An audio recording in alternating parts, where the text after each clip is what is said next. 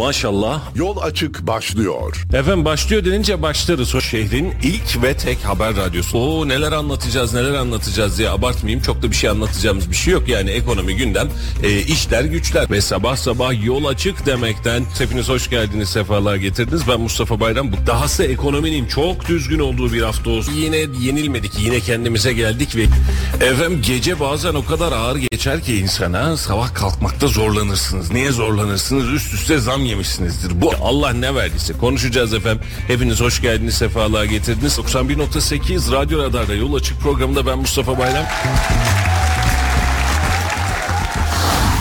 Radyo Radar yol açık başlıyor.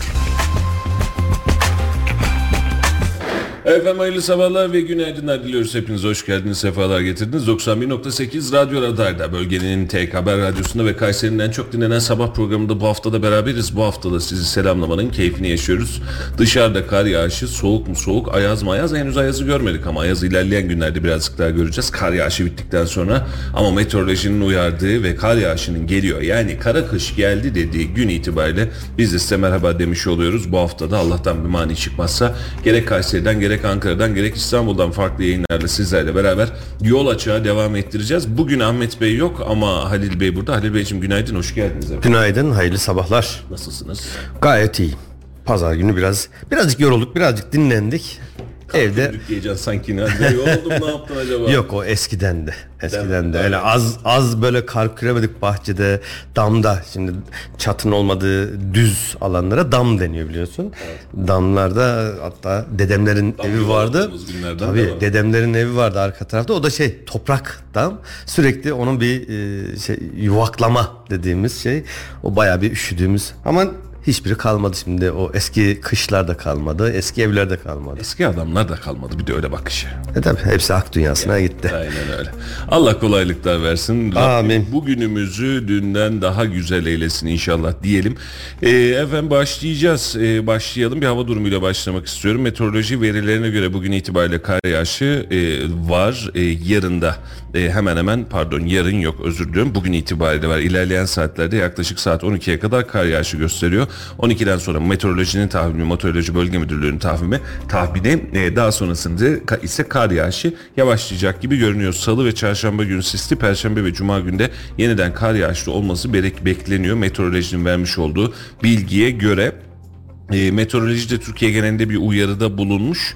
E, 23 il için yoğun kar yağışı uyarısı vermiş. E, sarı kodlu uyarı vermiş. Birçok kent için yoğun kar yağışı uyarısı yapılırken kar kalınlığının 10 ila 20 santimetre üzerinde olacağı belirtilmiş. E, yapılan açıklamada tabii ki yine vatandaşların e, tedbirli olması istenmiş. Bugün itibariyle İstanbul, Marmara bölgesi ve beraberinde e, Güneydoğu Anadolu ve yurdun üst kesimlerine doğru bir yağış dalgası söz konusu.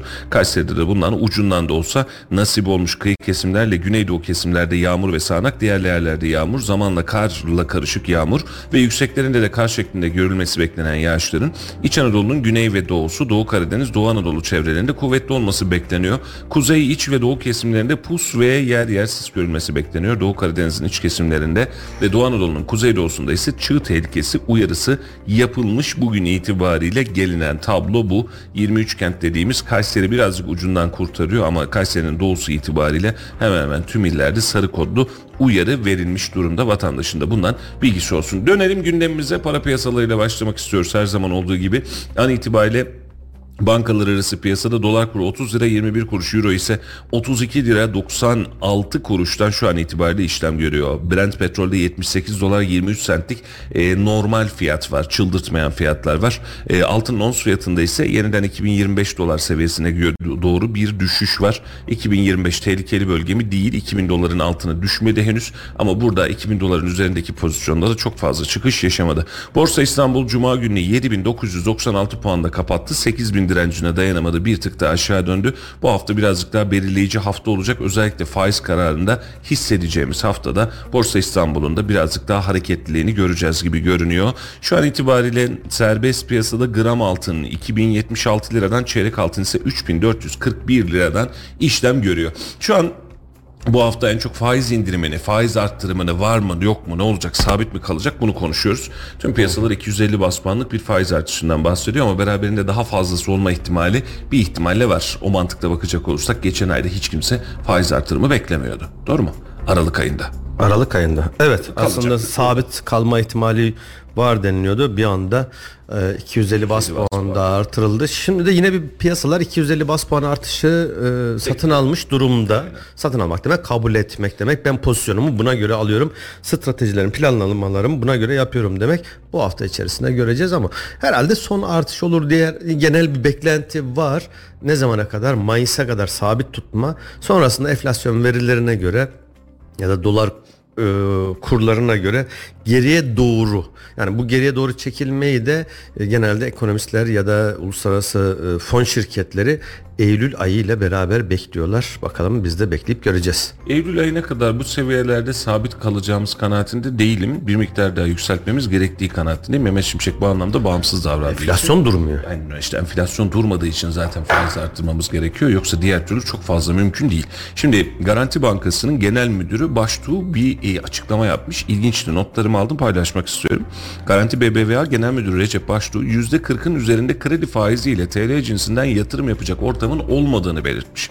TL kredi kullanıp yatırım yapacak firmalar için enflasyonu makul seviyelere indirene kadar banka kaynakları çok uygun ve ekonomik olmayacaktır. TL yatırım şu an için en uygun imkanı Türkiye Cumhuriyet Merkez Banka, e, Bankası kaynaklı YTAK kredilerinde olabilir demiş. Yani Garanti Bankası Genel Müdürü Genel Müdürü diyor ki şu anki faizler enflasyonun altında kalıyor ama beraberinde bu faizlerle yatırımcının yatırım yapacak çok da fazla hali yok diyor. %40'ın üzerine çıktığı anda TL cinsinden yatırım yapılamayabilir diyor. İşte bu da neyden dolayı? Maliyetlerden dolayı, kredi maliyetlerinden dolayı. Şu an sen %40'ın üzerinde hatta e, ticari kredilerde bu rakam %50'lerin üzerinde. E, bu, böyle olunca da işte yatırımlar azalacak. Niye yatırım yapayım? Yatırım yapacağım bir yıl iki yıl boyunca bekleyeceğim, personel istihdam edeceğim, üretime geçeceğim, satacak mıyım, satamayacak mıyım, finansal durum ne olacak? Yani e, işveren ya da yatırımcı geleceği görmezse, önündeki 3 yılı 5 yılı görmezse yatırım yapmaktan vazgeçer ya da bekler. Bu uluslararası fon şirketleri için de aynı şey geçerli. Hem e, üretime dayalı yatırım hem de finansal anlamda yatırım için onlar niye gelsin? Enflasyonun altında kaldı. İşte sonuç ne oluyor? Sonuç hep söylüyoruz ya. Resesyon, resesyon, Resesyon resesyon. mecburiyeti oluyor. Mecburen Şimdi, bu sonuca e, doğru gidiyor. Bu Garanti Bankası Genel Müdürü'nün açıklamasının detay kısımlarında birkaç nokta var. Paylaşmak istiyorum. Bence önemli. E, banka olarak kur beklentilerin orta vadeli planda belirtilen döviz kuruyla aynı olduğunu anlatmış. Çok ciddi bir dalgalanma beklemiyoruz. Bugüne kadar olduğu gibi sakin devam edecek. Bence ekonomik programın böyle bir şeye de ihtiyacı var demiş. Sürdürülebilirlik konusunda da bu kısım önemli. Biz bu zamana kadar bir firmayı değerlendirirken teminatına, nakit akışına her şeyine bakardık. Artık iklime de bakmaya başladık. İklim ve yatırım yapılacağı yerin çevreyle uyum nasıl olacak? Bundan 10 yıl önce su santralini finanse ederken suyu ölçerdik. Su olacak mı olmayacak mı? Bu saatten sonra Anadolu'nun herhangi bir yerinde, yapacağınız yatırım ısı farkı, iklim olayları, suyla ilgili problemler, kredi kararlarımızı etkilemeye başladı. Yani size çok iyi bir öz kaynakla koysanız yatırım yapacağınız yer 5-10 sene sonra bizim için problemse artık biz o yatırıma girmiyoruz. Çevreye pozitif etkisi, negatif etkisi, net bir kredi imkanını buna da bakıyoruz demiş. Bu da ilginç bir yaklaşım. İklime bakıyoruzdan kastımız bu. Yani hani yapıyoruz ama yarın bir gün bak prosedüre takılır mı? Bu iklim değişikliğine sebep olur mu? Acaba devlet buna e, şey koyar mı, set koyar mı gibi bu tür gelişmeleri de riskleri de otomatik olarak satın almaya Çok, başlamış. çok güzel bunun bir örneği var biliyorsun güneş enerji santralleriyle alakalı inanılmaz yatırımlar yapıldı. Birçok kişinin de tabiri caizse elinde patladı. Milyon milyon dolarlarla e, çatılarda GES'ler yaptılar. Amaç neydi? Üretim yapacağım. Ben devlete satacağım. Orada bir kanun değişikliğiyle beraber birçok yatırımcının elinde tabiri caizse böyle bir çöp haline dönen bir sistem. Yani çöp olur mu olmaz mı bilmiyorum. Başka şekilde değerlendirilir mi ama e, o hedef Yatırımcısını sıkıntılandırıyor. Yatırımcı tabii ciddi anlamda sıkıntı Temlikle de yapıyorsa kanun değişti. Maçın ortasında kural değişti yani. Orası Aynen öyle. zor. Hazine ve Maliye Bakanı Mehmet Şimşek kira gelirlerinin Mart ayında doğru beyan edilmesini sağlamak amacıyla gayrimenkul sahiplerinin mercek altına alındığını belirtmiş. Tapu ve nüfus verilerinin incelenmesi sonucunda kira geliri elde edebilme potansiyeline sahip yaklaşık 4,5 milyon konut analiz ediliyor. Ki- Kiralık olarak kullanıldığı tespit edilen adreslerde fiili tespitler yapılacaklarmış. Devlet şunu diyor. Kira gelirinden verebileceğim vergiyi de istiyorum diyor. Zaten istemesi hakkı en doğal hakkı. Zaten kanunda var. kanunda var ama çok sıkmadığımız bir alandı belki de belli bir miktarda şu an itibariyle kira gelirlerindeki vergi dışı bırakılmasının önüne geçilmesi amacıyla çalışma yürüttüklerini ifade etmiş Mehmet Şimşek. Geçen yıl yürütülen çalışmalarda 1.7 milyon beyanname alınmış. Geçen yıl devam ettirilen çalışmalarda e, beyannameyi elektronik, elektronik ortamda da insanlar kolayca verebiliyor diye özellikle belirtmiş. Vergi uyumunu arttırmak amacıyla yasal işlemlerden önce mükelleflere kısa mesaj yoluyla hatırlatmalar yapıldığını belirterek bu kapsamda 200 bin mükellefe kısa mesaj gönderildi. Bu hatırlatmalara rağmen geri dönüş sağlamayan mükellefler izaha ve gönüllü uyumaya gönüllü uyuma davet edildi. Bu çalışmaların da katkısıyla 2023 yılında kira gelirine ilişkin 1 milyon 719 bin 315 beyanname alınmış bu kapsamda. Geçen sene bastırmıştık bu sene de şimdiden uyarıyorum. Kira geliriniz varsa beyan edin yoksa geliriz efendim diyor. Şimdi e, zaten kanunda var. Sen bir gelir elde ediyorsan bu dünyanın her yerinde böyledir. Sadece Türkiye'ye has bir şey değil ki. Dünyanın her yerinde sen herhangi bir emtiadan e, gelir elde ediyorsan bunun karşılığında vergisini vereceksin. Bak 4,5 milyon konuttan bahsediyoruz. Hadi hepsinin de böyle e, resmiyete bağladığımızı düşün ve 5000 TL aldık. Vergi olarak, gelir vergisi olarak kira gelirlerinden 5000 TL dediğiniz zaman karşınıza çıkacak rakam 22 milyar TL. 10 bin lira tahsil ettik dediğimiz zaman 44 milyar TL 1 milyar doları geçen bir vergi kaybından ya da potansiyel bir vergiden bahsediyoruz. Ciddi bir rakam. İyi bir rakam. Yani ihtiyacımız var. Yani diyor ya vali beyler valiliklere toplantısında Tabii yani düşün. bir kağıdı bile önemse derken İkisinin ortasını aldık. 1 milyar dolar bile desek bizim için şu an için büyük bir rakam 1 milyar dolar. Ticaret Bakanı Bolat son 13 çeyrekte Türkiye ekonomisi büyümeye devam etti. Almanya'nın %0.6 küçüldüğü, Avro bölgesinin %0.5'lerde büyüdüğü bir tabloda bizim Türkiye olarak %4.7 olarak büyümemiz sevindirici demiş. Ticaret Bakanı'nın böyle bir açıklaması olmuş. Büyüyoruz demiş. Şimdi büyümeyle alakalı kısımda hem fikiriz e, çünkü çok uzun zamandan beri e, resesyona giren Avrupa ve dünya ülkeleri küçülmeye devam ederken biz bir miktar büyümeye devam ediyoruz ama büyümeyi yaparken cari açığımızı, dış ticaret açığımızı bunları da hesap ederek büyüme endeksini birazcık daha toparlarsak sanki daha rahat olur gibi geliyor ama büyüdük mü büyüdük yani yalana gerek yok. Tüm dünya verilerinde JP Morgan'ından işte Goldman Sachs'a ya da bankalara vesaire kime de dersen de bu büyüme oranları ve dünya genelindeki büyüme oranları göz kamaştırıcı. Burada bir itiraz yok. Ee, hani e, düğün dernekteki hikayeye dönüyor. Sivas büyüyor efendim diyor yani. Büyüyor da sana mı büyüyor diyor. Yani büyüyoruz da biz nereye doğru büyüyoruz? E, bu kısmı birazcık daha e, bir bakmak gerektiği kanaatindeyim işin açıkçası. Efendim son yaklaşık bir hafta 10 gündür özellikle hafta sonu itibariyle en çok konuştuğumuz hadise uzaya gönderdiğimiz Alper Gezer Avcı. Nasıl buldun hadiseyi Halicim? Ee, Alper için küçük, Türkiye için büyük bir adım. Güzel adayı. ya şöyle, e, şimdi o kadar çok farklı farklı görüşler var ki işte 55 milyon dolarlık bir bütçeden bahsediliyor. Bunu Onu verdik. mi? Yani devlet bu anlamda Konuşulan rakam bu. Yani devlet de ya- yalanlamadı Ee, ama böyle bir rakam. Yani ortada hadi 55 milyon dolar olmasın da 50 olsun 40 olsun önemli değil. Yani ortada bir milyon milyon dolarlar var. Öyle ya da böyle.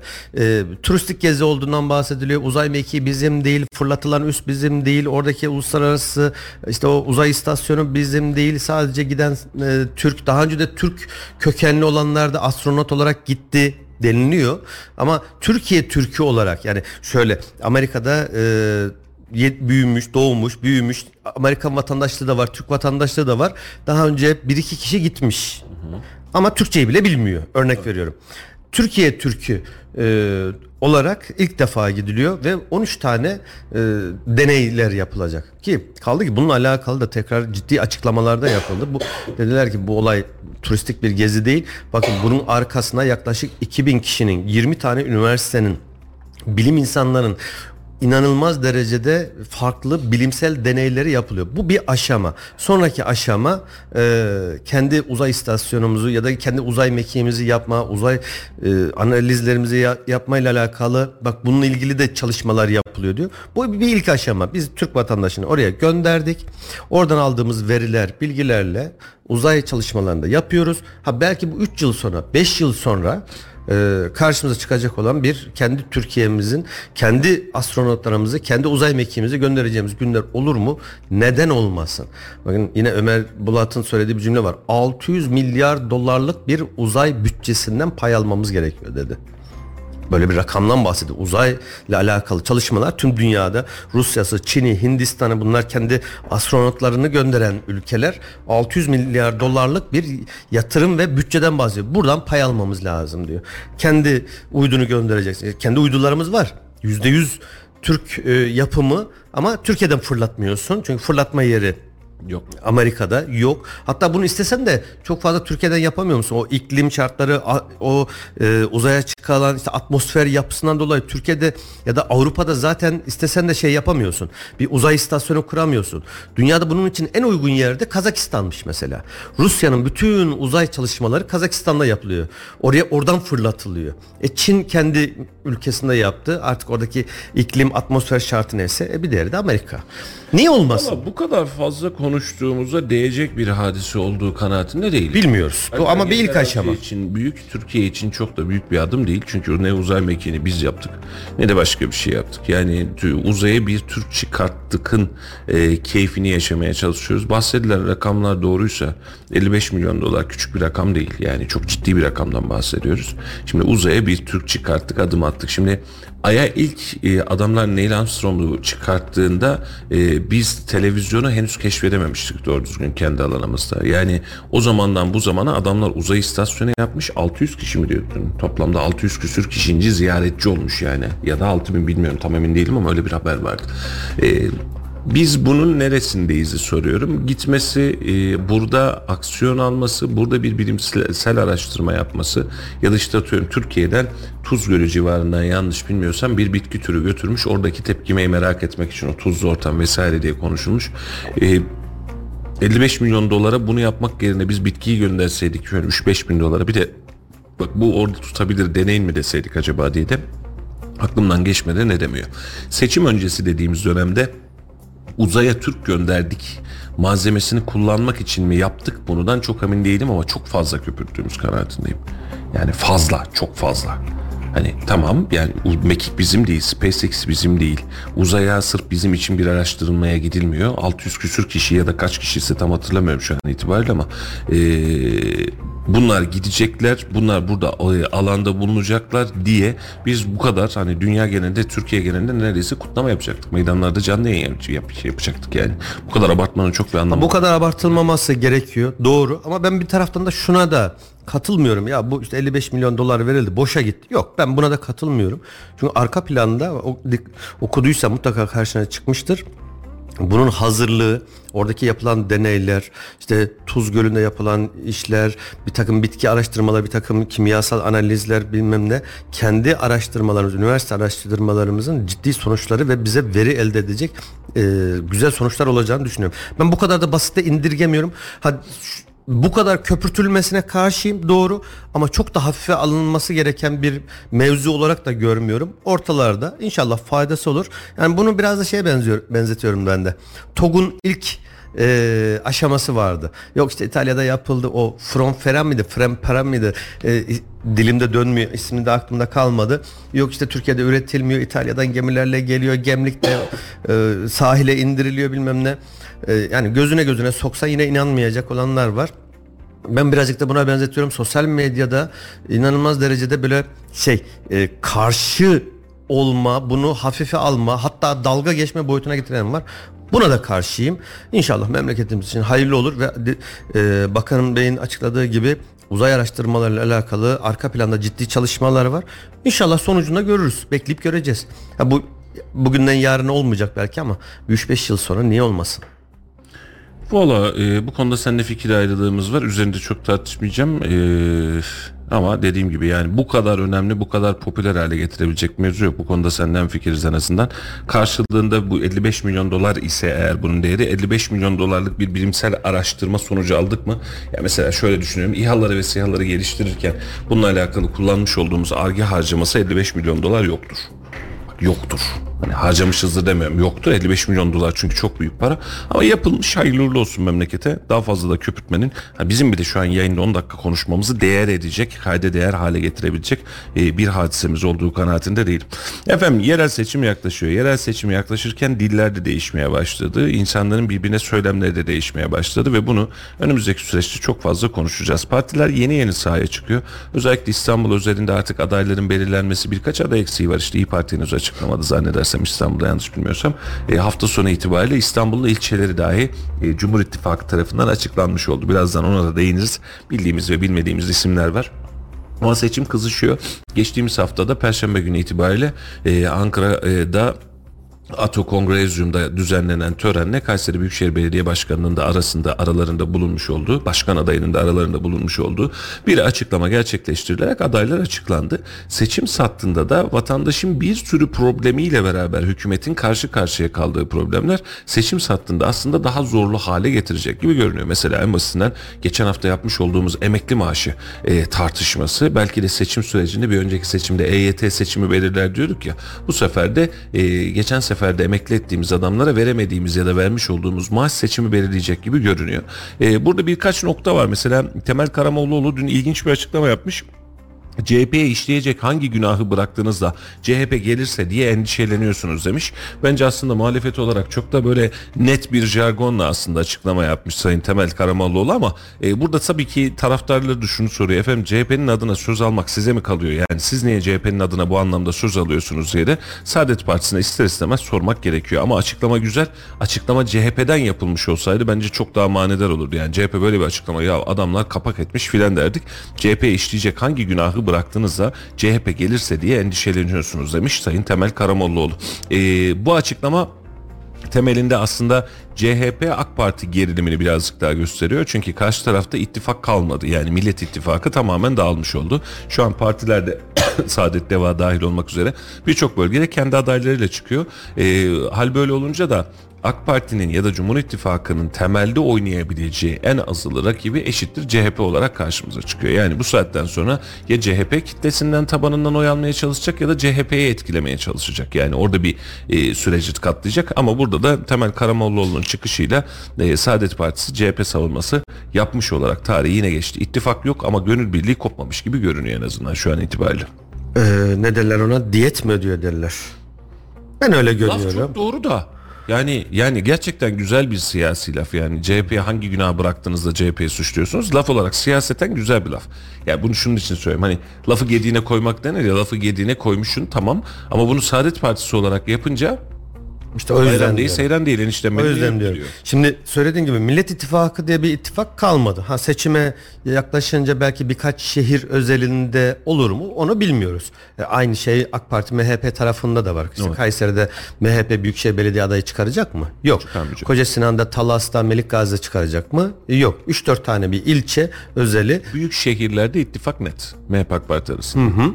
Ee, karşı tarafta kalmadı. Şimdi e, AK Parti'nin CHP e, kitlesinden oy alma ihtimalini çok ben düşünmüyorum. Orada bir kemik yüzde 23-25 bir partiden dolayı, ideolojiden dolayı kemik bir e, taraftar kitlesi var. Taraftar derken futbol gibi oldu. Partiye Ama gönül veren var. Türkiye Öyle ya da böyle. taraftarlıkla evet. gidiyor. Taraf taraf diyelim biz. Hı-hı. Taraf kitlesi var. Oradan oy alma ihtimali oldukça zayıf. Ama CHP tarafının AK Parti seçmeninden oy alma ihtimali var mı? Bence var. Bu Ankara ve İstanbul özelinde söylüyorum bunu özellikle.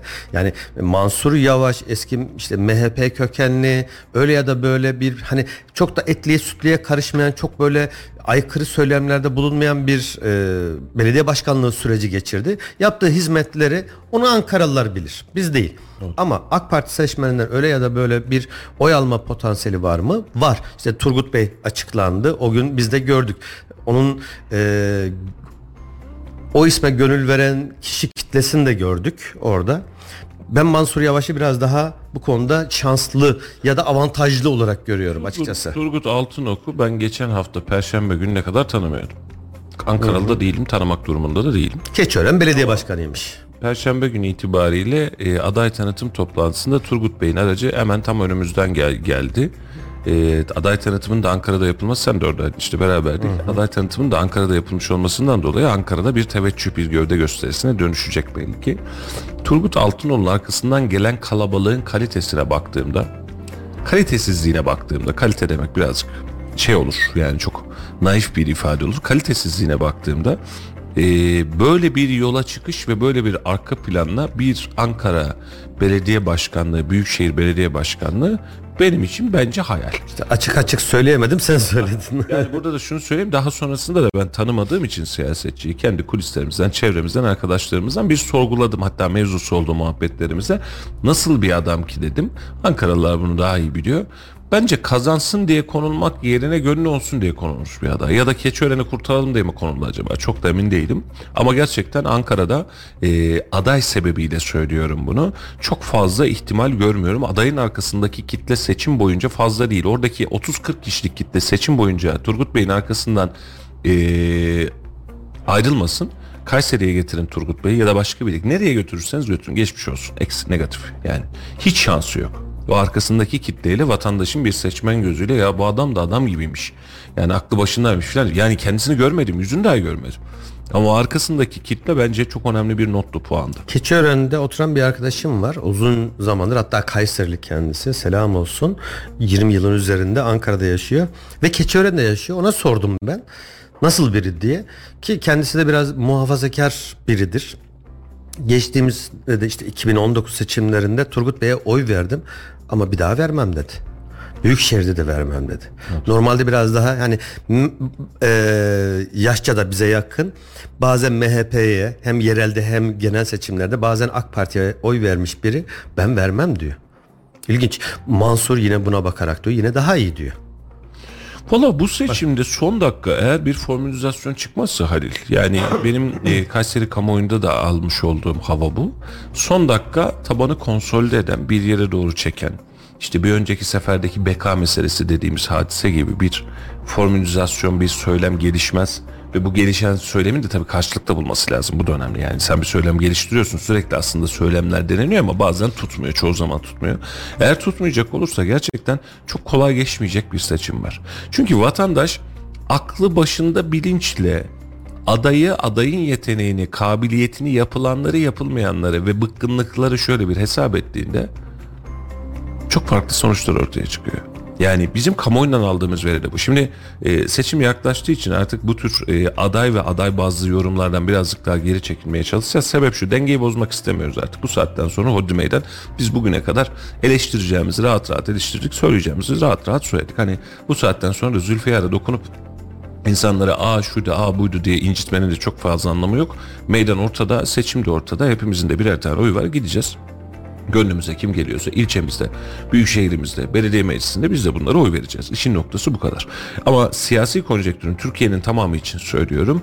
Özel bir doping çıkmazsa, özel bir manifesto çıkmazsa, özel bir kızıl elma çıkmazsa, bir hedefleme çıkmazsa, önemli bir hadise oluşmazsa, önemli bir gündemde bir birliktelik olmazsa bu işin sonunda e, birazcık dengeleri bozar. E, mutlaka ben e, Tayyip Bey bu anlamda çok akıllı bir siyasetçi. Bir manifesto, bir ayar, e, bir denge, kitleyi çekebilecek, kitleyi sürükleyebilecek bir nesneyi kendisinin ya da ekibinin bulacağı kanaatindeyim. Ama o bulunana kadar şu an eğer soracak olursanız her şey alt üst. Kesinlikle. Yani dengesiz alt üst derken kesin kaybeder kesin kazanır evet. anlamında söylemiyorum. Dengesiz çok dengesiz. Hani evet. o bildiğimiz baskın mesela kaç sene üzerinde biliyor. Altmış yüzde yetmiş filan diye konuşabileceğimiz bir hava yok şu an itibariyle. Yok doğrusun. Dün Özgür Özel'in bir Cumhurbaşkanı bir açıklaması vardı. İşte ben seni muhatap almıyorum. Önce sen kendine bak falan filan. Ama orada çok böyle parantez içinde en önemli konu vardı. Sen önce emekli maaşını minimum asgari ücret düzeyine getir. Ondan sonra benim karşıma çık ya da bana ondan sonra laf söyle. Bak tüm söylemler emekli maaşları üzerine. Bu seçim açıklamayı yapayım göstereyim hemen dur biraz önce açmıştım. Aylarca düşünüp diyor efendi lakabını bulduysa bu bizim efendiliğimizdendir diyor kendisine Özgür Efendi dediği için önce en düşük emekli maaşını asgari ücret seviyesine çıkarsın. Ondan sonra kendisine Cevap vereceğim. Göç alan yerler CHP yönetiminde göç veren yerleri başkası yönetiyor demiş. Herkesi Çankaya'ya getirebilir miyiz? Kadıköy'e, Karşıyaka'ya getirebilir misiniz? Olmaz. Ama CHP'ye oy verirseniz bu güzellikler sizin yaşadığınız yere de gelir demiş. Kendince Çankaya, e, Kadıköy, Karşıyaka'yı da kendisine baz alarak bunlar güzel yerler e, kıvamında açıklama yapmış. Ama dediğin gibi en düşük emekli maaşını asgari ücret seviyesine çıkarsın ondan sonra kendisine cevap vereceğim demiş. Muhatap almıyorum seni demiş. Herhalde seçimin belirleyici unsuru emekliler olacak. Kesin. Önümüzdeki iki aylık bir süreç var. İki aydan işte 3-5 gün fazla. Söylemler genel anlamda hem muhalefet hem adaylar bazında genel söylem emekliler üzerine olacak. Kaldı ki kendilerince ciddi bir argüman mı? Kesinlikle 15 milyon aşan bir emekli kitlesi var. Evet. Eşleriyle beraber, aileleriyle beraber en az işte hayatta olmayanları da baz alırsak en az 25 milyonluk bir e, seçmen kitlesi var. 25 milyon. Hükümeti indirir, hükümet bindirir Doğru. her şeyi değiştirir. Başlı başına hani Emekliler Partisi kuruldu ya. Başlı başına parti olup da tek başına hükümet olabilecek bir potansiyele sahip olan bir kitleden bahsediyoruz Mustafa. Hele hele bu 2009 ile 2008 yok 1999 özür dilerim 1999 ile 2008 arasındaki o e, EYT'yi kaçıranlar yeni kanun bekleyenlerle beraber bu sayı 20 milyonu eşlerle beraber 40 milyonu buluyor. Türkiye'nin yarısı Mustafa. Evet. Türkiye'nin yarısını konsolide eden, kendi safına çeken hangi parti olursa olsun inanılmaz bir güç sahibi olur. Söylemler bunun üzerine olacaktır. Özgür Özel burada ciddi anlamda yakalamış. O metne kim eklediyse müthiş bir zeka ürünü. Herhalde bundan sonra diğer partilerde hep aynı şeyler söyleyecek. Çünkü emekliler rahatsız. 10.000 TL maaş. Eşi hayatta değilse, kadın kalan maaş alıyorsa 8 bin 8500 lira gibi bir rakama tekamül ediyor. Yani herkes 10 bin lira almıyor. Eşi hayatta değilse 10 bin TL'nin altında onun işte bir belli bir oranı var. 8 bin ila 8500 arasında. Kime yetecek? Nasıl yetecek? Şimdi bak. İnsanlar önce kendi karınlarını doyurma derdine düşer. Önemli bir noktaya daha gireceğim. Özgür Demirtaş'ın bir e, ulusal bir haber kanalında bu haberini buldum. Şimdi önümde açık Instagram'da. Ee, yorum yapanlar var. Şimdi bu açıklamanın üzerine yorum yapanlar var. Genel olarak şu mesela Demirtaş'a selam göndermemiş olmaz böyle diyor mesela örnek olarak veriyorum. Ee, CHP'ye oy verip ben Atatürkçüyüm diyenlerin yüzsüzlüğünden istiyorum. Dem sözcüsü konuşmuş. Bu yorumları seninle de paylaşırım. Ve bunların da yorumların da beğeni sayısı fazla. İstikbal dağlardadır Özgür Özel. Şimdi Özgür Özel Dem'le alakalı HDP ile alakalı şu an bir açıklama yapmadı. Ama şimdi diyorsun ki bu birikinti vatandaşın bu anlamda tepkisi verdi. Normal mantıkta bakacağımız yer burası. Vatandaş altına döşemiş. Şimdi Özgür Özel kendince seçimle alakalı bir şey söylemiş. Selo'ya selam göndermiyor mu? Hayırdır filan diye başlıyor. Ki biz bunu da eleştirdik. Bir iki ay önce gönderdi zaten. Yani biz bunu da çok eleştirdik. Keşke hiç çıkmasaydı, aklının ucundan geçiyorsa da çıkmasaydı böyle bir hadisede çok anlamsız demiştim. Yalnız bu yorumu otomatik olarak böyle sanki dizmiş gibi olanların e, profillerine baktığımda bir gönderi, üç gönderi. Fake hesaplar. Şimdi operasyon çoktan başlamış Halicim. Var zaten var. İki taraftan da var. Yeni ve değil. Vatandaş ve vatandaş burada gerçekten aklı selim bir şekilde tartışması gerekiyor. Şimdi Özgür Özel'in Dem Parti özelinde ya da Selahattin Demirtaş özelindeki göndermiş olduğu selamı hatta geçtiğimiz günlerde bunu çok konuştuk. CHP'ye bu anlamda samimiyete AK Parti MHP'yi de terör örgütünün partisini meclisten çıkarmaya davet ettik. İkisi de birbiriyle denk dedik. Yani çıkartın kanun elinizde kanun yapıcı sizsiniz. Ortaya çıkartın ve gerekirse kendiniz yani yetmiyorsa gücünüz referanduma getirin. Biz vatandaş olarak bunun oylamasını Anayasa çok rahat Mahkemesi'nde hala bekliyor. Aynen öyle ve biz bunun yasal düzenlemesini, yasal değişikliğini yapmıyoruz ama bir taraftan da işte e, orada bir e, terörle iltisaklı, iltisaklı olduğunu düşündüğümüz ki bence iltisaklı bir parti var. Bununla yapılan her ilişkide de karşı tarafı karşı tarafın kafesinde tutuyoruz. E, bu özellik Anadolu'da yiyor. Açık söylemek lazım. Bu yiyor. Ama İstanbul'da ve Ankara'da artık yemiyor. Yemez. Yemiyor. Yani sen Habur'da ne yaptın diyor, Oslo görüşmelerinde ne yaptın diyor, Megri Megri diyor. Diyor da diyor biliyorsun yani kaç seçimdir konuştuğumuz jargonlar ve bir türlü işin içinden çıkamadığımız jargonlar. Çıkamayız da. Yani aynı yerde sarmal haline getiriyoruz. Halbuki keşke şunu konuşabilsek hep konuştuğumuz demokratik temayüller ölçüsünde. Ya kardeşim bu adam buraya hizmet yapar mı? Bu adam bize ne üretir? Bu adam bu belediyeyi ne kadar güzel derler toplar. Benim yolumu geleceğimi ne kadar güzel yapar. Keşke bunları konuşabileceğimiz aklı başında aklı selim bir seçim süresiyle yani dini imanı kültürü kitabı vesaireyi karıştırmadan net anlamıyla hizmet üzerinden bir siyaset modeli üzerine gerçekleştirebilsek. Yani şöyle düşün e, Mansur Yavaş namaz kılıyor çok iyi bir adam Ekrem İmamoğlu namaz kılmıyor çok kötü bir adam böyle mi bakacağız biz bu işe? İbadeti, ibadeti sadece kendisiyle alakalı, bizle alakalı değil. Dün mü ondan önceki gün bir deprem uzmanı ismini unuttum profesör doktor de, bir depremle alakalı uzman müthiş bir cümle kurdu. Dedi ki ya dedi herkes dedi işte beka sorunu beka sorunu. Ne bekası dedi. En büyük beka deprem dedi. Sen Marmara bölgesinde yaşayacağımız bir deprem ortaya çıkan enkazı kaldırma süremiz dört buçuk yıldan aşağı olmayacak dedi. Bakın yıkımdan bahsetmiyorum dedi. Yıkımın molozunu kaldırmak dört buçuk sene sürüyor dedi. Bak bir yıl oldu hala enkaz kaldırmaları devam ediyor. İstanbul özelinde bunu düşün. görünmüyor. Marmara bölgesinde bunu düşün. Asıl diyor beka sorunu budur diyor. Doğru söylüyor. Bunun üzerine düşün. Şimdiye kadar ne yaptınız? Ya da diyor niye bu kadar yavaş davranıyorsunuz diyor. Adam yerden göğe kadar haklı. Allah esirgesin.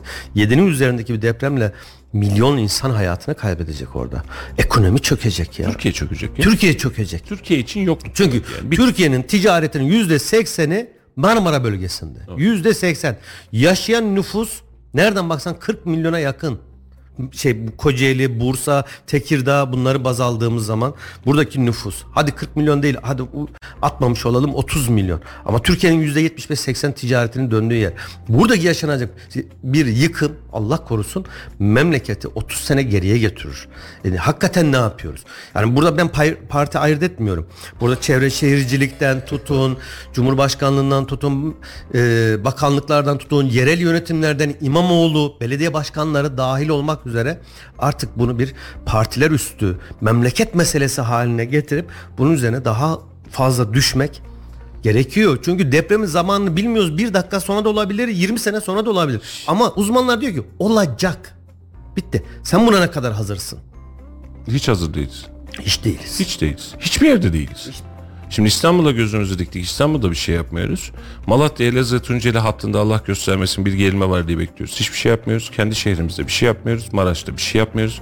Dün bir depremzede kardeşimizle akşam karşılaştık. Yaklaşık bir saat bir e, muhabbet etme şansımız oldu. O deprem anının, o binaların hatta videolarına kadar gösterdi. Abi çok şükür sağ salim kurtulduk diyor. Rabbim biraz daha bize yaşa dedi diyor. E, şimdi yaşanana bakıyorsun, yaşatılana bakıyorsun. E, abimin söylediğiyle abi bundan daha büyük kıyamet yok diyor. Yani hani her şeyin bomboş oldu. Ya ölümle karşı karşıyasın diyor. Yani artık bitti diyor. Hani bir de özellikle sabahki yaşanan ikinci depremden bu tarafa. E şimdi bakıyorum diyor. Gerek kendi bölgemde gerek burada diyor. Artık Kayseri'de yaşıyor. Bir şey yok ya. Bir şey yapmıyoruz ki depremle alakalı diyor. Hiçbir şeyimiz yok diyor. Şimdi tabloya bakıyorsun ama siyaseti biz kaç aydır konuşuyoruz.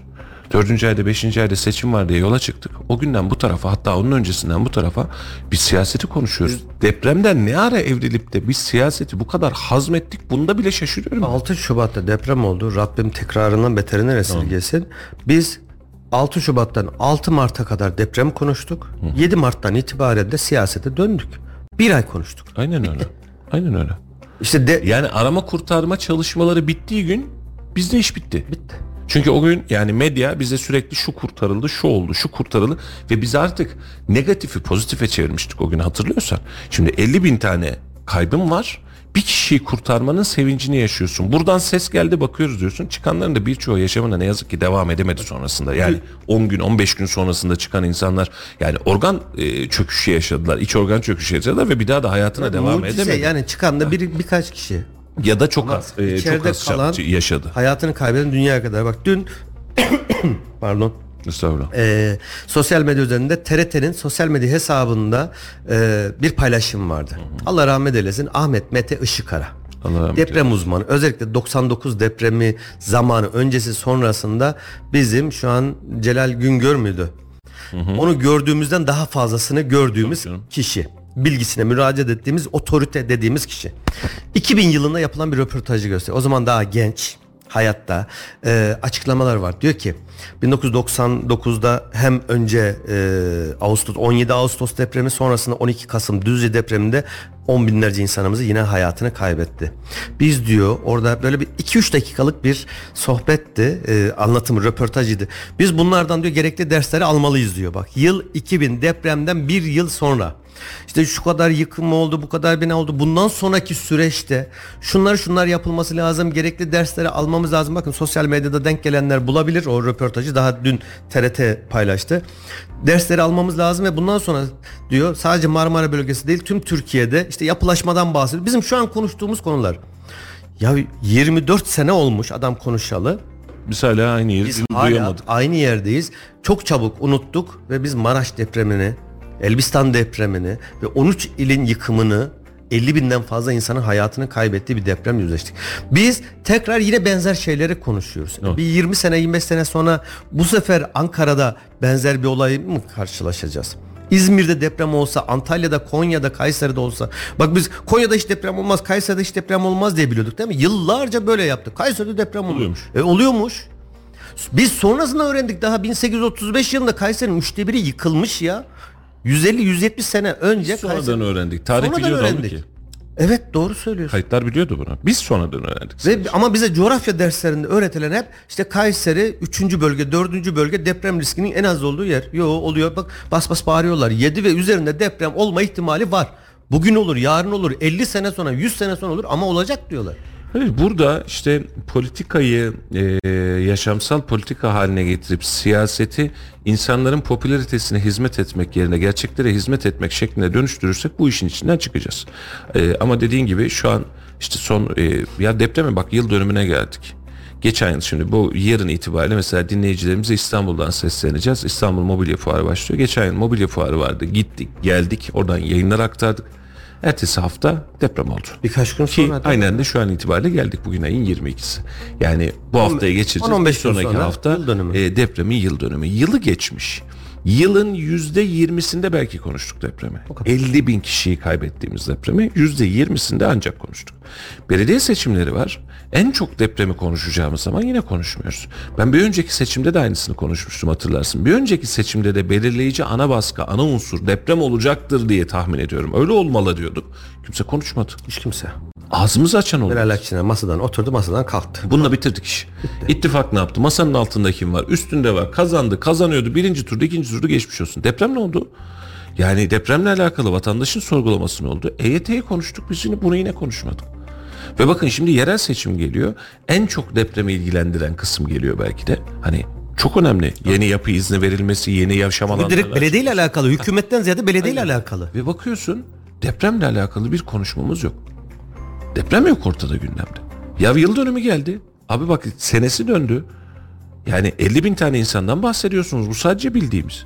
Sadece bir ilde şu an mesela o gün dünkü abimin anlattığı hadise. Abi diyor 70 tane sahipsiz ceset var diyor. Kayıp var diyor. Ara, insanların aradıkları var diyor bunların içerisinde. Diyor. Daha bilmediklerimiz var. Onlarca, yüzlerce belki de binlerce onu da bilmiyoruz. Bir kişi ya düşünsene ya anneni, babanı, kardeşini Allah esirgesin çoluğunu, çocuğunu kaybettiğini, bulamadığını, cesedini bile bulamadığını. Bak insanlara bunu yaşattık biz. Ve bugün itibariyle döndüğümüz yerde sanki hiçbir şey olmamış gibi hayata devam ediyoruz.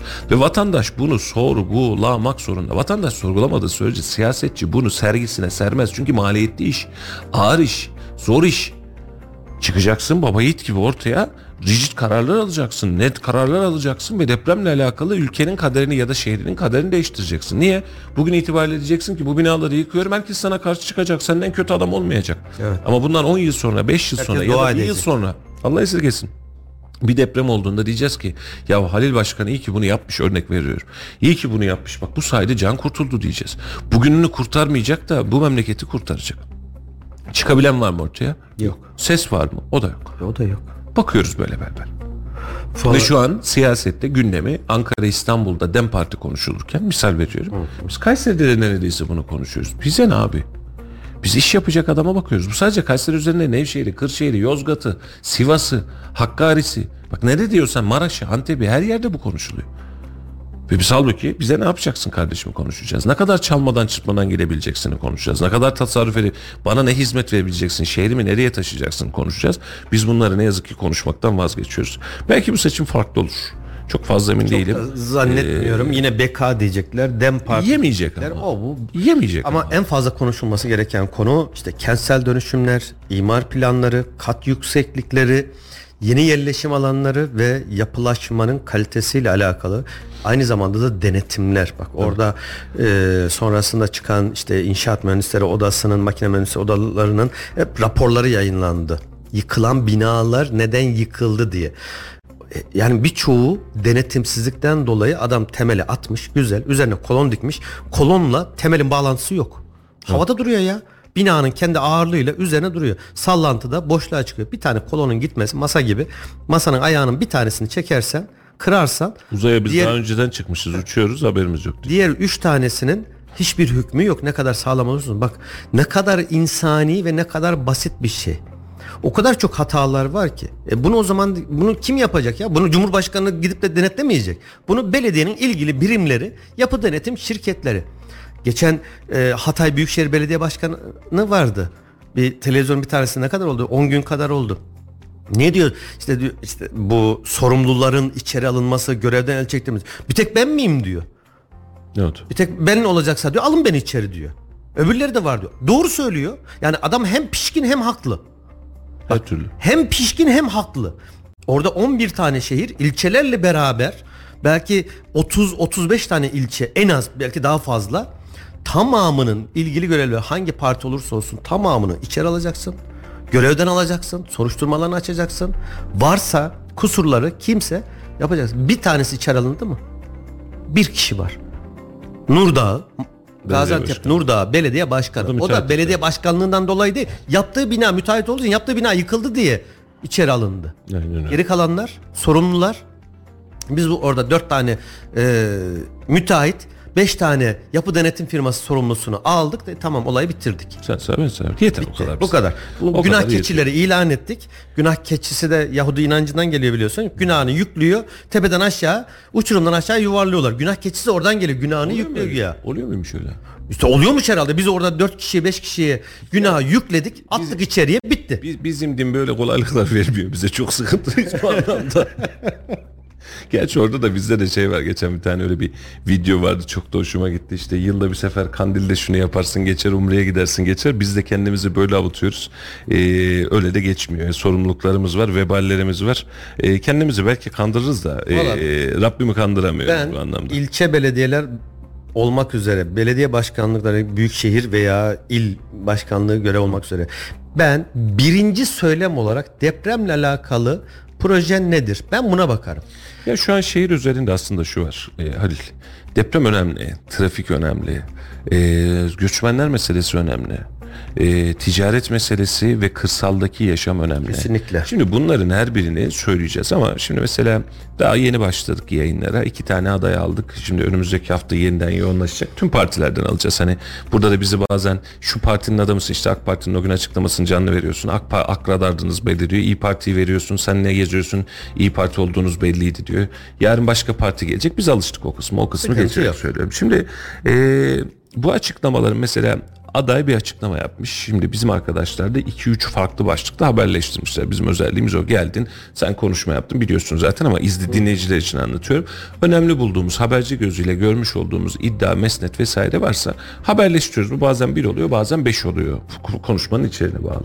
Adam konuşmanın diğer tarafından bile haberdar değil. Alta verdiriyor şimdi coşkuyu. Biraz önceki o bahsettiğim hesaplar gibi veriyor coşkuyu. Adam onu da açıkladı. Diğerini de açıkladı. Ha şunu diyebilirsin ben sana inanmıyorum. Sen bunu yapamazsın. Misal. Sen bunu Beni diyorsun- ikna edemedin de. Sen bunu diyorsun ama bak karşılığında bu var.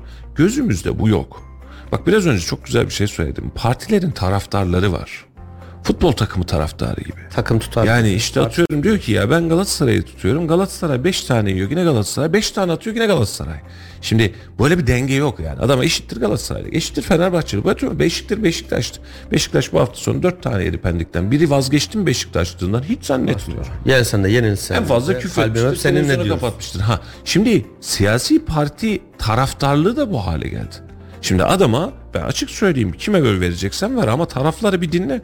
Şöyle bir marketten bir şey alırken bile yani düşünsene gidiyorsun marketten 100 tane çeşit var. Ben diyorsun Halil markasını seviyorum. Ya abi bir diğerlerine de bir bak.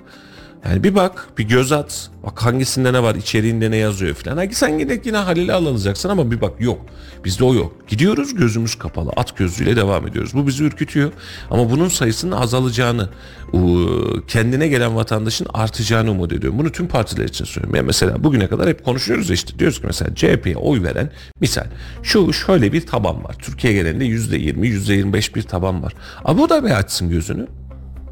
Kesinlikle. O da bir aç. MHP'ye yıllardır abi bir aç gözünü. AK Parti'ye yıllardır abi bir aç gözünü. Sen yine git sonra aynısını ver. Ama bir sorgula. Bilerek ya. Şimdi o yankı etkisi dediğim sadece. Şimdi adam girmiş ya o handikapa. Yani sürekli aynı şeyi duymaktan ve dinlemekten seni duymuyor. Kulaklar sağır olmuş. Diğer adayı da duymuyor.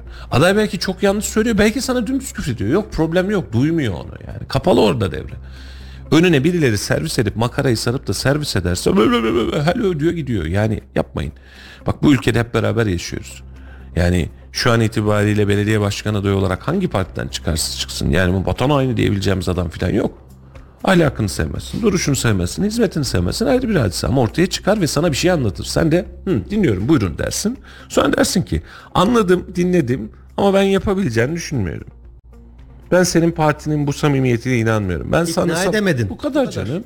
Yoksa düşünsene her karşına geleni yani hepsine oy verecek filan hali yok bir kişiye vereceksin. Ama bizde bu kültür ne yazık ki hala müthiş derecede var. Bak. Ve burası da e, ülkeyi siyaseten çok görüyor ve şunu söyleyeceğim hadi. Siyasetin elinde oyuncak oluyoruz. Maskara oluyoruz. Tüm partiler için söylüyorum.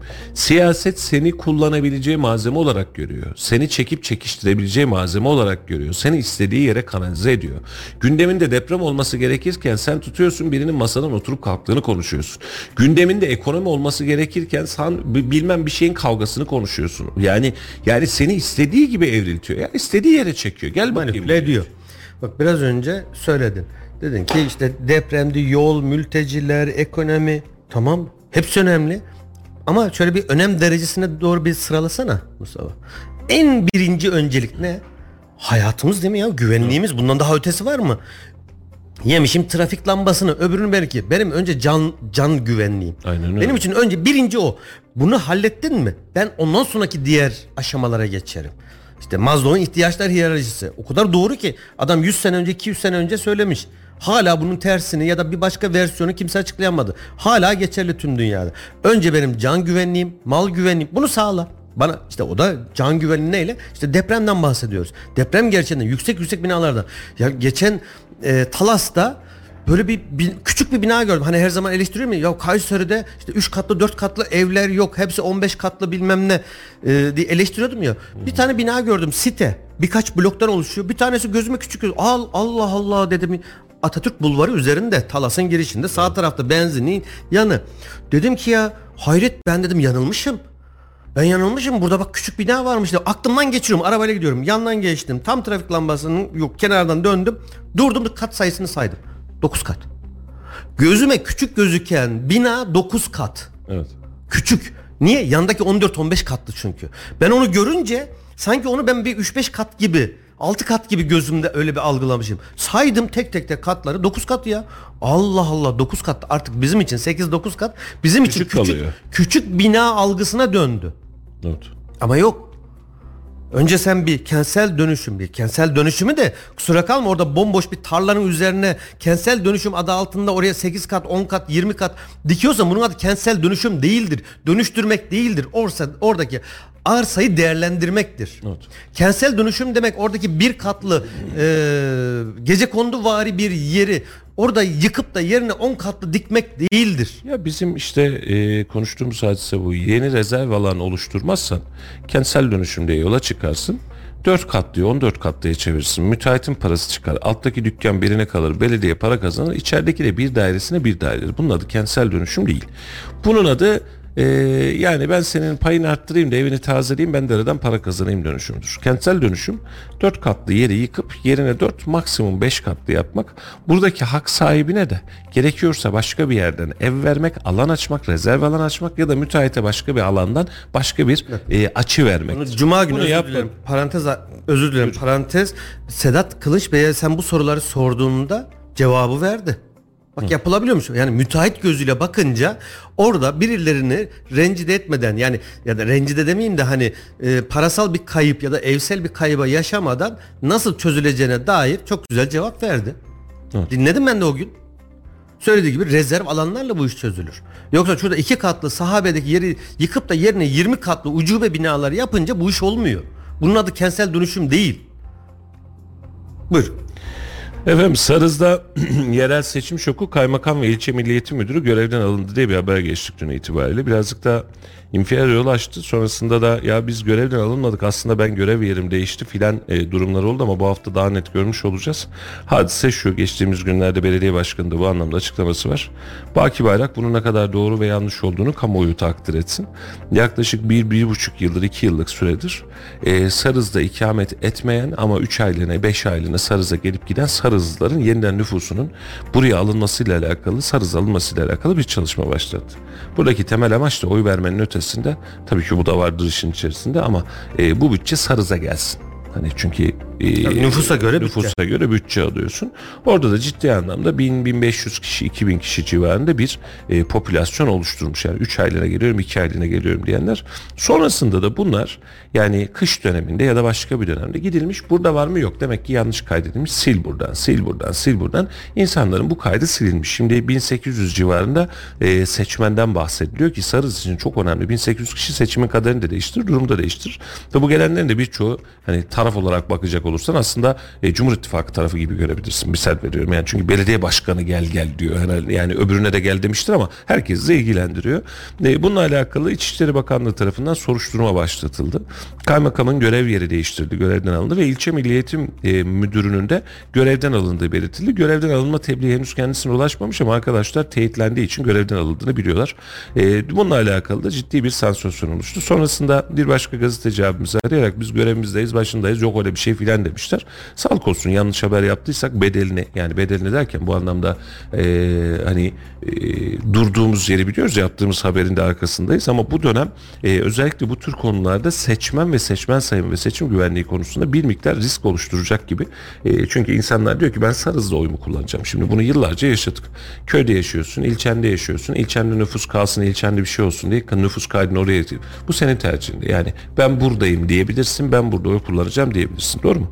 Var mı buna engel bir hadise? Hatta geçmiş İkametgahını orada gösterebilirsin. Çünkü ikametgahını gösterdiğinde diyor ki sağlık ocağının hizmetin o zaman senin aile hekimin burada diyor. Şunu şuradan alacaksın diyor. Ve sen burada hizmet almaya çalışıyorsun. Şimdi merkeze bunu yapsam belki zul gelir de e, işte atıyorum 500 bin nüfuslu 400 bin nüfuslu bir ilçeden 2000 kişi daha kendi ilçesine gitmiş. Bunu birazcık rahatlatmak lazım. Çünkü o ilçeler hakikaten köyden hallice kaldı ve birazcık sıkıntılı. Bütçe yok para yok yani adam maaşını ödeyemiyor yani neredeyse o hale gelmiş oldu. Ama buna rağmen de burada bir nüfus e, silinme operasyonu, seçmen silinme operasyonu yaşanmış E, ve bu operasyonun sonucunda da birazcık hem e, rahatsızlık yaşanmış hem de görevden alma ve soruşturmalar gerçekleşmiş. Bunun da sonuçlarını ilerleyen günlerde göreceğiz gibi görünüyor. Efendim yavaştan sona geliyoruz izninizle. E, toparlayalım saat 9 oldu. E, yarın itibariyle İstanbul Mobilya Fuarı'ndan sizlere canlı yayınlar aktaracağız. Sabahki yayınımızda Allah'tan mani çıkmazsa sabah saatleri itibariyle yine İstanbul'dan e, size ulaştırmaya çalışacağız. Stüdyomuzda Merve kardeşim bize eşlik edecek. Biz de Halil Bey'le uzaktan size bu yayını ulaştırmaya çalışacağız. E, Memlekette gündem değişiklikleri çok fazla ama bu gündemlerin her birinde yine uzakta da olsak yakında da olsak size aktarmaya iletmeye çalışacağız. Laf Sokak'ta Erciyes hakkındaki düşüncelerini Erciyes'teki gelen turistlere sordu. Ee, arkadaşlarımız oradaydı hafta sonu itibariyle. Bakalım Erciyes'e gelenler Erciyes'i nasıl bulmuş? Biraz da pozitif şeylerden bahsedelim. Biraz da memleketin güzel taraflarından bahsedelim istedik. Laf Sokak'ta Erciyes'te sizi Laf Sokak'ta ile baş başa bırakıyoruz. Yarın yine Allah'tan mani çıkmazsa aynı saatlerde bu kez İstanbul'dan size sesleneceğiz ama gündemimiz yine Kayseri olacak. Yarına dek kendinize iyi bakın efendim. Hoşçakalın. Hoşçakalın. Hızlı. Hızlı, soğuk. Ee, ama pisti muhteşem. Burası böyle gayet coşkulu güzel bir yer. Erciyes güzel. Bugün özellikle karne günden sonra kalabalık birazcık ama güzel yani Erciyes. Hem fiyatları da uygun olduğu için gayet güzel geldi bana beğendim yani bir Ankara'da olarak. Erciyes'in karı Kayseri'nin karı demiş büyükler ve bugün bu bolluğun, bereketin ve cümlenin anlamını çok daha iyi idrak ediyoruz. Sömestr tatilinin hemen başlangıcında Erciyes'teyiz ve Erciyes'e gelen misafirlere Erciyes hakkındaki düşüncelerini soracağız. Bakalım buraya gelen, konaklayan misafirler neler söyleyecek? ABC Efendi Sesi'nden geliyoruz Kırıkkale'den. Ee, 2018 yılından beri geliyoruz buraya Kaya. Bir pandemi sürecinde gelemedik. Pisti çok beğeniyoruz. Kayseri'yi zaten çok seviyoruz. Bugün de 50 öğrenciyle beraber kaymaya geldik. Hocalarımız da çok iyi ekstra olarak. Erciyes hakkında bize 3 cümle söyler misiniz? Hızlı, hızlı, soğuk ee, ama pisti muhteşem. Çok güzel bir atmosfer. Öğrencilerimiz de çok keyif aldı. Ee, inanılmaz bir ortam. Herkese buraya gelmelerini tavsiye ediyorum. Nereden geldin? Antalya'dan geldim abi. Nasıl buldun Erciyes'i? Çok güzel abi ilk defa geldim yeni öğrendim. Çok eğleniyorum arkadaşımla beraber. İki gün daha buradayım ben. Hepiniz gelin buraya. Ya açıkçası ilk defa geldik. Pek de beceremiyoruz. Gördüğünüz üzere birkaç defa düştük. Ama olacaktır ya gayet güzel ama ortam güzel. Sömestr tatili başladı. Ailemle keyifli vakit geçirmek için Erciyes'e geldik. Eğlenceli güzel bir yer. Çorum'dan geliyorum. Tavsiye ederim. Burası böyle gayet coşkulu güzel bir yer. Ee, Erciyes Üniversitesi'nde okuyorum ben Ankara'dan geliyorum ama öğrenciyim. Erciyes'e ikinci kez gelişim. Geçen sene gelmiştim. Bu sene ikinci olacak. Erciyes güzel. Bugün özellikle karne günden sonra kalabalık birazcık ama güzel yani Erciyes. Hem fiyatları da uygun olduğu için gayet güzel geldi bana beğendim yani bir Ankara'da olarak. Kayseri'ye okumaya gelenler kesin gelsin zaten. Benim bu sene ikinci senem Kayseri'de iki kere geldim buraya. Bundan sonra da sık gelmeye çalışacağım. Herkesi bekleriz. Kayseri'ye dördüncü gelişmiş. Büyükşehir Belediyesi'nin de tesislerini de beğeniyoruz. Yemekler diğerlerine göre oranan daha ucuz. Pistleri çok güzel. İnsanlar sıcakkanlı, çalışanlar ilgili. Çok memnun kalıyoruz. Ee, senede bir iki kere gelmeye çalışıyoruz, öğrenmeye çalışıyoruz. Evet ilk kez geliyoruz ve çok güzel bulduk. Yani çok. değil ama öğrenmeye başladık tabii ki de. Peki tekrar gelmek ister misin Erciyes'e? Ya gelmek isterim. Hatta üniversiteyi bile okumak isteriz Aynen. yani. Ya Evet. bence edelim çünkü çok güzel bir yer kayması. Çok eğlendik. Çok eğlenceli. Herkese Erciyes'e bekliyoruz.